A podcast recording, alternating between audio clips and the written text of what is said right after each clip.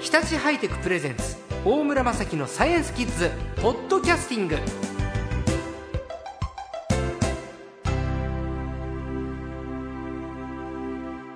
今週の最高も前回に続きまして交通技術ライターの川辺健一さんですこんにちはこんにちは。よろしくお願いしまはい、すよ、ろしくお願いします。えー首都高速さまざまなはい科学が含まれている、伺いましたけれど、はい今ゴールデンウィークになってくると渋滞は気になりますよねそうですね。で、ひとときの多分、あのー地獄みたいな渋滞って少なくなったと思うんですけれど、そうですね。あれ多分渋滞予測とか、はい渋滞のリアルタイム予予報とか、はいドライバーも今、スマホなんかでこうね、みんなでこう確認できるようになってええかならっ、てますね回避しようとか、いろんな意識が多分あるんでしょうね。はい。そもそも、あでもあの渋滞のね、はい。あの、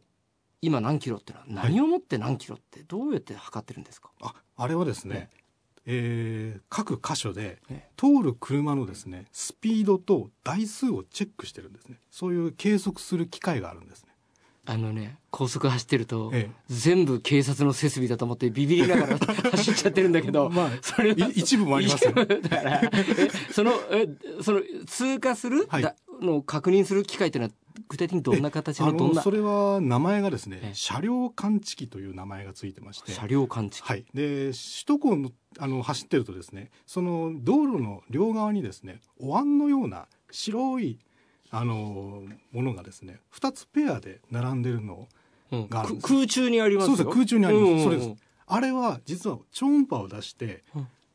車をですね通過を測ってしてるかどうか測ってるんです、あ白いやつですよね。そうですそうです聴診器のあれみあたいな。そうです聴診器のはいようはいな形をしてて、あそこから音あの超音波を出して、うんでそれが車に跳ね返るとちょうど帰ってくるのであれ壁にあるものもあれば、はい上の方にあるものもないですかそうですだから場所はいろんなところあるんですけあどー結果的にやってることはそこに車が通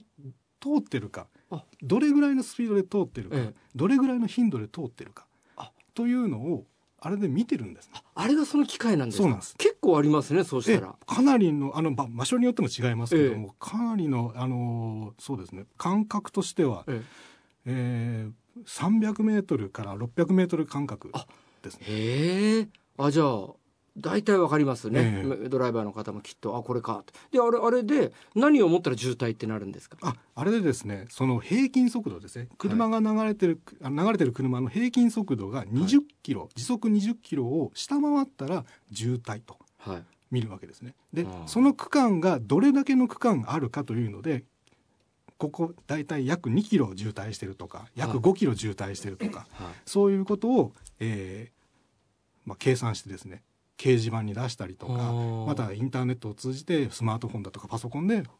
報告してるとはあいうものなんですね。じゅ渋滞でもね、はいあの首都高速の電光掲示板見ると、はい赤くなるのとオレンジ色があるじゃないですかありますね。あれはどういう違いですかね赤がですね渋滞ですね時速20キロ以下あ20キロ以下はもう全部赤赤で、ええみオレンジのやつは混雑って言っておー時速40キロ以下これがこ混雑だからへ2え段階ではい通常あの順調に流れてる時と、はい混雑と渋滞と3段階で表示してるんです。なるほど。わかりました。じゃあ、赤いのは、もう、赤いのはもうガッチガチに動かないのかなって思うけれど、ええ実は20キロ以下ってことで。そうですねだから、ケースバイケースで緩やかに動いてる赤もあれば、完全に止まっちゃってる赤もある。もうそうですね。だから事故が起きてもう全然動かないという場合もありますし、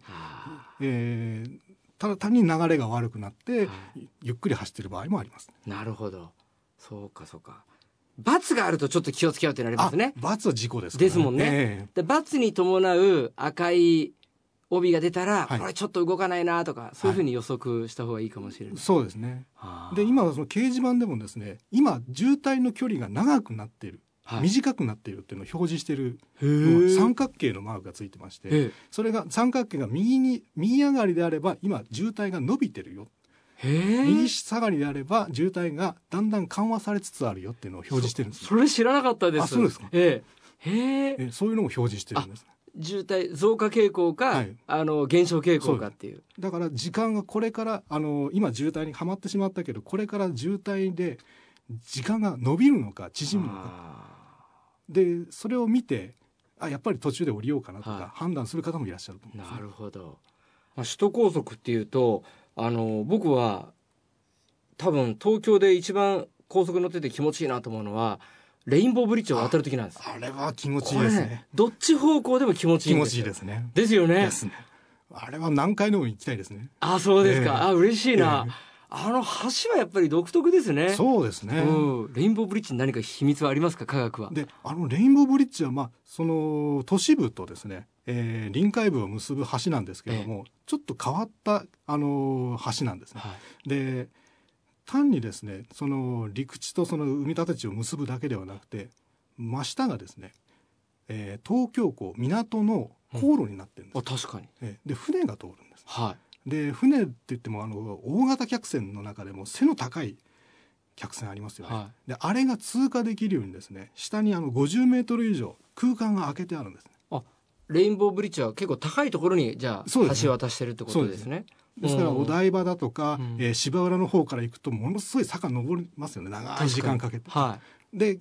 ちょうどこう、えー橋の真ん中のあたりであの一番高いところを迎えますけど、おーはいちょうどあはのい一番高いところが真下が航路なんですい50メートル50メートル以の上。高さを取ってるってことですね、下一般道を走ったりゆりかもめ走ってるから、ええあの高速のレインボーブリッジはじゃあもう60メートルぐらいの高さそうですね。あかのもしれない首都高の台場線っていうんですけども、あそこは、台場線の路面に関してはそ、えー、60メートル以上になってますね。ああそうですか、えあれは吊り橋なんですよえねそうですね。レインボーブリッジは、珍しいですか高速で吊り橋というのはあの高速道路で吊り橋はですね、まあ、えー例えば瀬戸大橋とかもありますから、特特別は珍しくないんですけども、はいあのあえて珍しいといえばですね、はい高さが低いってことなんです。あえ吊り橋にしては高さが高低いそう高さが低くて、ええーまあ、同じようなものにあの横浜ベイブリッジに社長橋っていうものがあるんですけども、それよりもですね低いんですね